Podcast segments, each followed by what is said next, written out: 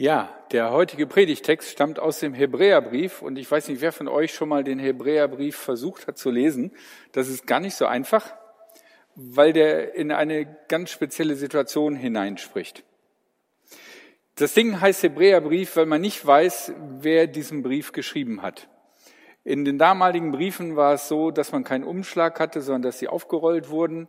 Und dann wurde das gesiegelt, diese Papierrolle, und außen drauf stand, von wem das war und für wen das war. Und das ist bei diesem Brief leider nicht enthalten. Man kann also nur vermuten, von wem dieser Brief ist und an wen er gedacht ist. Aber man kann an dem Inhalt relativ deutlich sehen, dass, weil es um Dinge geht, die eigentlich Menschen betrifft, die aus jüdischem Hintergrund Christen geworden sind und was die denken und was deren Probleme sind. Was man auch an diesem Brief deutlich sehen kann, ist, dass es sehr wahrscheinlich nicht Paulus ist, weil im Hebräerbrief werden viel, viel mehr Worte benutzt, also unterschiedliche Worte. Das Griechisch von dem Menschen, der den Hebräerbrief verfasst hat, war deutlich besser als dem von Paulus. Und das merkt man beim Lesen auch so ein bisschen, das ist schon so ein bisschen intellektuell. Wenn der Verfasser des Hebräerbriefes die Bibel zitiert, also das Alte Testament, was anderes gab es ja zu dem Zeitpunkt nicht, dann zitiert er normalerweise die griechische Übersetzung. Das kann man manchmal an so gewissen Kleinigkeiten erkennen, ob es das hebräische Original ist oder ob es die in der damaligen Zeit schon weit verbreitete sogenannte Septuaginta ist, die griechische Übersetzung.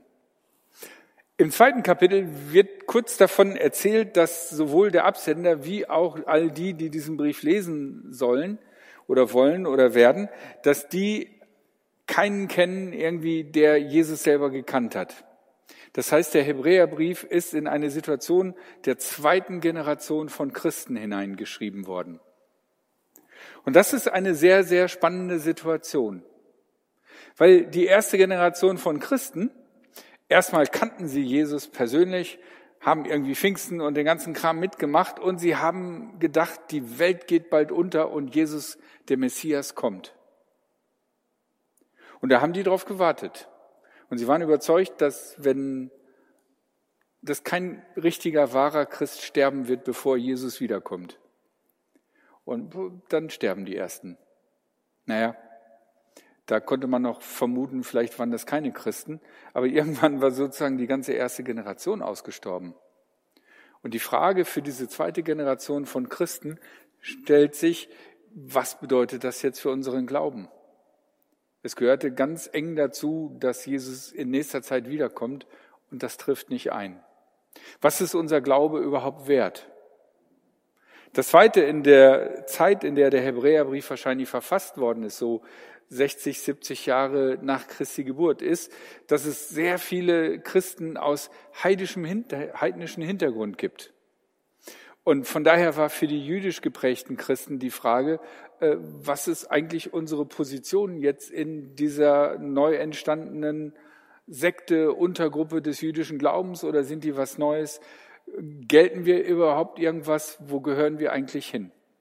Und darum dreht es sich im Hebräerbrief. Und jetzt lese ich das Stück vor, über das heute die Predigt geht. Und ihr werdet merken, das ist eine ganze Menge Text. Der Glaube ist die Gestalt dessen, worauf man hofft. Er liefert den Beweis für eine Wirklichkeit,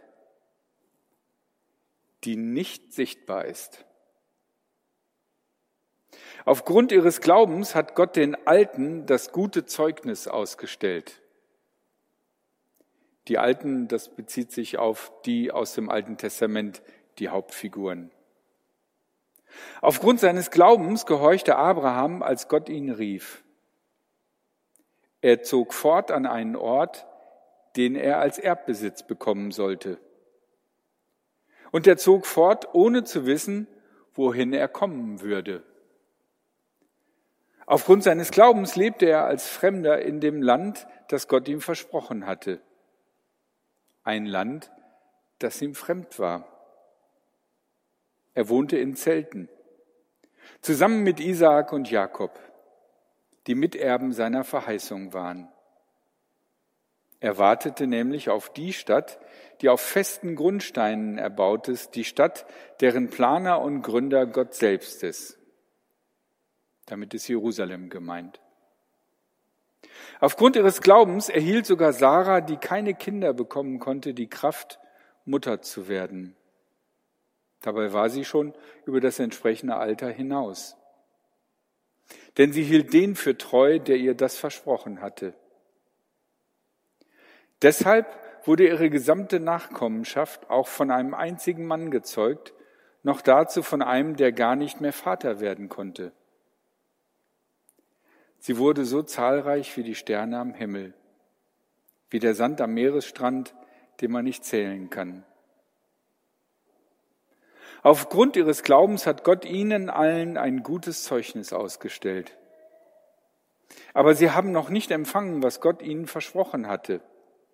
Denn Gott hat erst für uns etwas Besseres vorgesehen. Deshalb sollten sie nicht getrennt von uns zur Vollendung gelangen. Wir sind also förmlich umgeben von einer riesigen Wolke von Zeugen. Darum lasst uns alle Last abwerfen, besonders die der Sünde, in die wir uns so leicht verstricken. Dann können wir mit Ausdauer in dem Wettkampf laufen, der vor uns liegt. Dabei wollen wir den Blick auf Jesus richten. Er hat uns zum Glauben geführt und wird ihn auch vollenden. Er hat das Kreuz ausgehalten und der Schande keine Beachtung geschenkt. Denn auf ihn wartet die große Freude, an der rechten Seite von Gottes Thron zu sitzen. Denkt doch nur daran, wie geduldig er die Anfeindungen von schuldbeladenen Menschen ertragen hat. Dann werdet ihr nicht müde werden und nicht den Mut verlieren.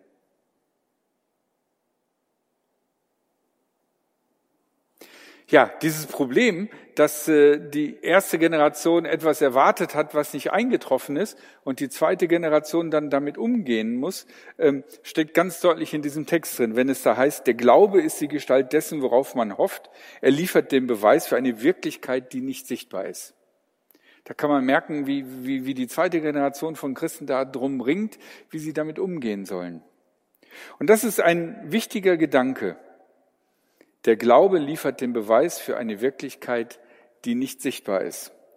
Mein erster Gedanke, den ich euch mitgeben möchte, ist, Einstellung ist alles. Also Freitagnacht bin ich um 1 wach geworden und habe Schüttelfrost gehabt. Und normalerweise, wenn ich Freitagabends um 1 Schüttelfrost kriege ich auch gleichzeitig Panik, weil ich denke, scheiße, Sonntag ist Gottesdienst, ich muss den Gottesdienst machen, wie soll denn das sein? Und was ist das überhaupt für eine Krankheit? Und jetzt gerade auch noch in Corona-Zeiten, da denkst du ja noch ganz andere Sachen. Aber ich war am Freitag geimpft worden gegen Corona, weil ich so Risikoperson bin, mehrfache. Und deswegen war es eigentlich gut, dass ich Schüttelfrost hatte, weil jetzt wusste ich, mir ist es nicht wie in Brasilien passiert, wo es den Leuten die Spritze in den Arm gesteckt haben, aber den Impfstoff nicht rausgedrückt haben, sondern ihn dann irgendwie woanders verteilt haben, sondern ich wusste, ich muss wohl den Impfstoff gekriegt haben, weil mein Körper reagiert ja. Und was ich so gehört hatte von AstraZeneca ist, so Schüttelfrost ist voll normal. Und dementsprechend habe ich mich gestern auch sehr mies gefühlt und das war voll okay. Und ich muss ganz ehrlich sagen, ich habe das, ich will nicht sagen genossen, aber ich war vollkommen eins mit mir selbst, weil ich dachte, ja, so gehört das, das ist genau richtig jetzt. Weil ich diese Impfung gekriegt habe und weil ich wusste, das gehört jetzt so, das muss jetzt so sein. Die innere Einstellung entscheidet, wie wir die Ereignisse und die Dinge unseres Lebens betrachten.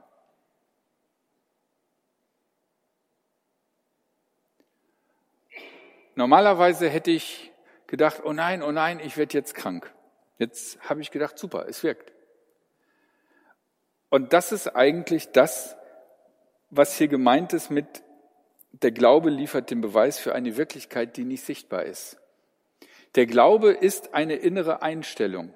Manchmal legen wir gerade so in evangelischen Kreisen sehr viel Wert darauf, was man alles glaubt und welches die einzelnen Teile sind, die man glaubt.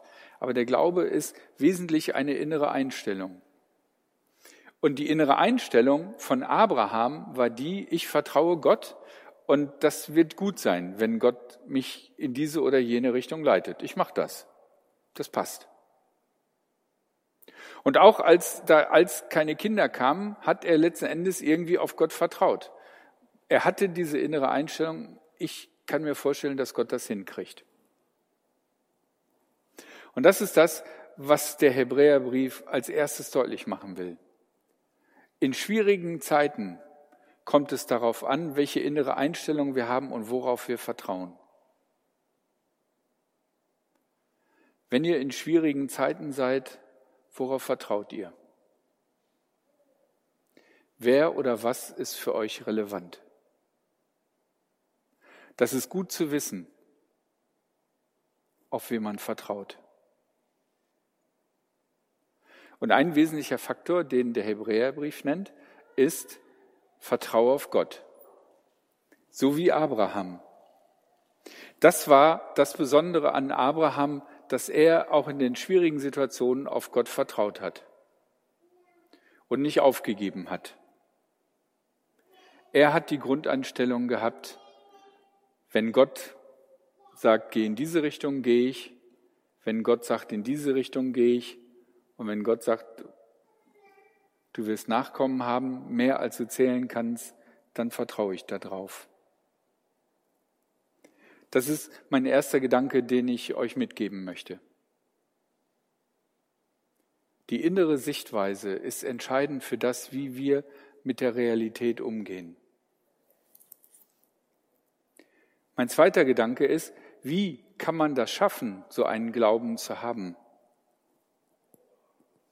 Ich denke, wir sind sehr unterschiedlich. Es gibt Menschen unter uns, die sind sehr vertrauensselig und optimistisch. Es gibt welche, die sind eher misstrauisch und pessimistisch. Von daher können wir unsere Glaubensfähigkeiten, glaube ich, nicht so ohne weiteres irgendwie miteinander vergleichen, weil wir unterschiedlich aufgestellt sind. Aber eine wichtige Sache, die hier in dem Hebräerbrief erwähnt wird, ist die Wolke der Zeugen. Und er führt da noch einige andere an. Und er sieht das Alte Testament als ein Beispiel von Menschen, von denen wir lernen können, wie man auf Gott vertraut. Und das Spannende ist, diese Menschen, die wir im Alten Testament sehen, mit denen können wir uns vergleichen, weil das keine Superhelden sind. Ich meine, Abraham hat auch nicht nur vertraut, wenn wir ganz ehrlich sind, der hat da auch noch so eine Zwischenlösung versucht. David war jetzt auch nicht unbedingt der Typ, wo ich denke, boah, so wie der sein Familienleben geregelt hat, das ist ein Vorbild. Da müsste man ja Heerscharen von Sozialarbeitern irgendwie anstellen, um den irgendwie in der Familienaufstellung richtig hinzukriegen. Aber es sind für uns Vorbilder, weil sie Gott vertraut haben. Es hilft uns, auf Menschen zu gucken, die ein Vorbild für uns sein können. Nicht ein Vorbild, weil sie immer super toll waren und alles richtig gemacht haben, sondern weil sie auf Gott getraut haben und auf Gott vertraut haben. Das ist dem Menschen, der den Hebräerbrief geschrieben hat, total wichtig. Dass diese Menschen des Alten Testamentes, dass diese Menschen wichtig sind, weil sie uns als Vorbilder dienen können.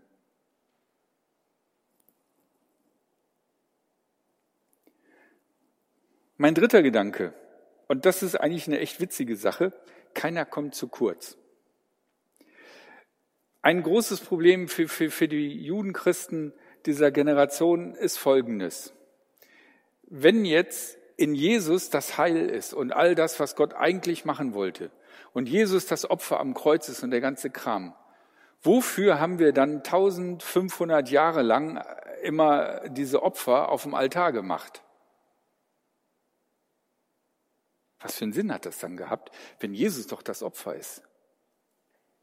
Und wenn Jesus das ist, wo wir Gott so genau sehen wie in nichts anderem, dann haben wir Juden ja die ganze Zeit nur die Hälfte gehabt. Das kann doch nicht sein. Werden wir da irgendwie benachteiligt? Die Christen haben jetzt irgendwie das Tolle und so ein Abraham, der steht dann dumm lächelnd in der Ecke und sagt, ja, hätte ich auch gern gewusst, ging aber nicht.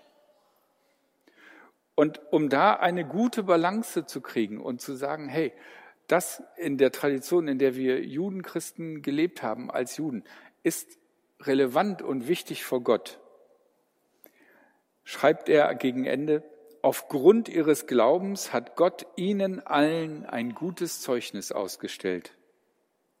Aber sie haben noch nicht empfangen, was Gott ihnen versprochen hat, nämlich, dass der Messias kommt. Das hat Abraham nicht gesehen, auch wenn es ihm versprochen war.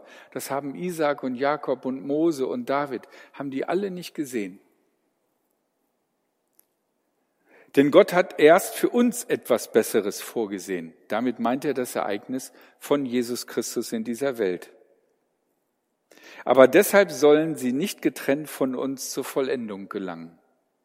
Damit sagt er, egal ob du ein Mensch des Alten Testamentes oder des Neuen Testamentes bist, du bist hineingenommen in die Gnade Gottes. Das war jetzt ein Problem, was der Mensch, der den Hebräerbrief verfasst hat, versucht zu lösen. Vielleicht hast du auch manchmal das Gefühl, dass du irgendwie so zweite Reihe bist. Dass, wenn es heißt, Jesus ist für dich am Kreuz gestorben, dass du erstmal denkst, ja, für die anderen alle und in zweiter Linie hat er erst an mich gedacht. Und da möchte ich dir mit auf den Weg gehen, so wie das hier der Hebräerbriefverfasser schreibt. Bei Gott kommt niemand zu kurz. Es ist nicht so, dass es erste Klasse Christen gibt, zweite Klasse Christen, erste Klasse Gläubige, zweite Klasse Gläubige. Sondern es gibt die Menschen, die auf Gott vertrauen und die nach diesem Vertrauen versuchen zu leben. Egal wann, wo und wie. Und in all dem ist das Bessere für uns alle vorgesehen.